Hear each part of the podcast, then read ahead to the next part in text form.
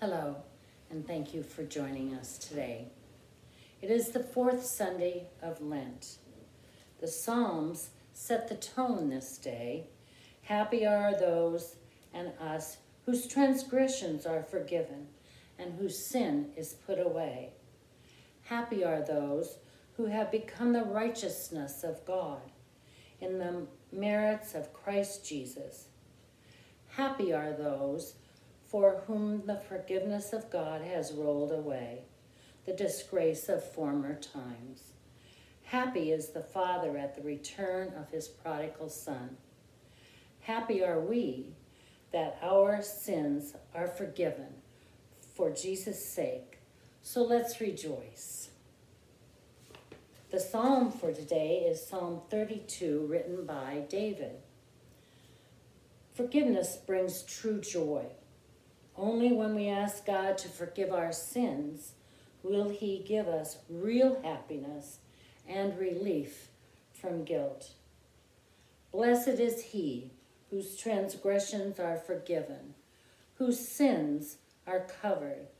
Blessed is the man whose sin the Lord does not count against him, and in, in whose right is no deceit.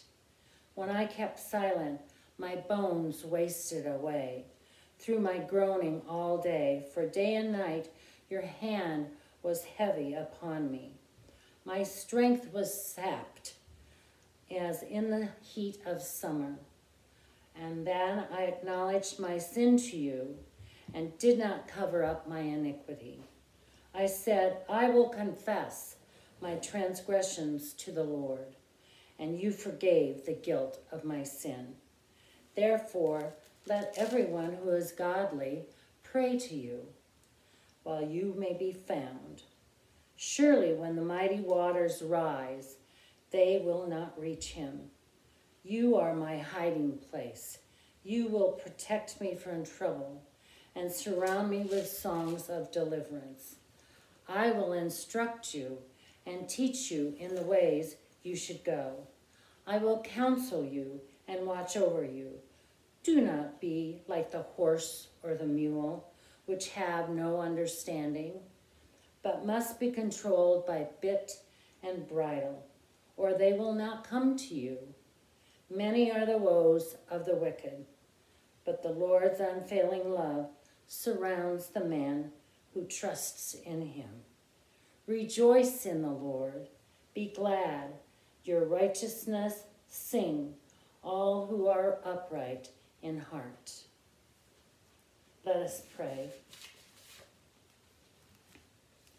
God of compassion, you welcome the wayward, and you embrace us all with your mercy.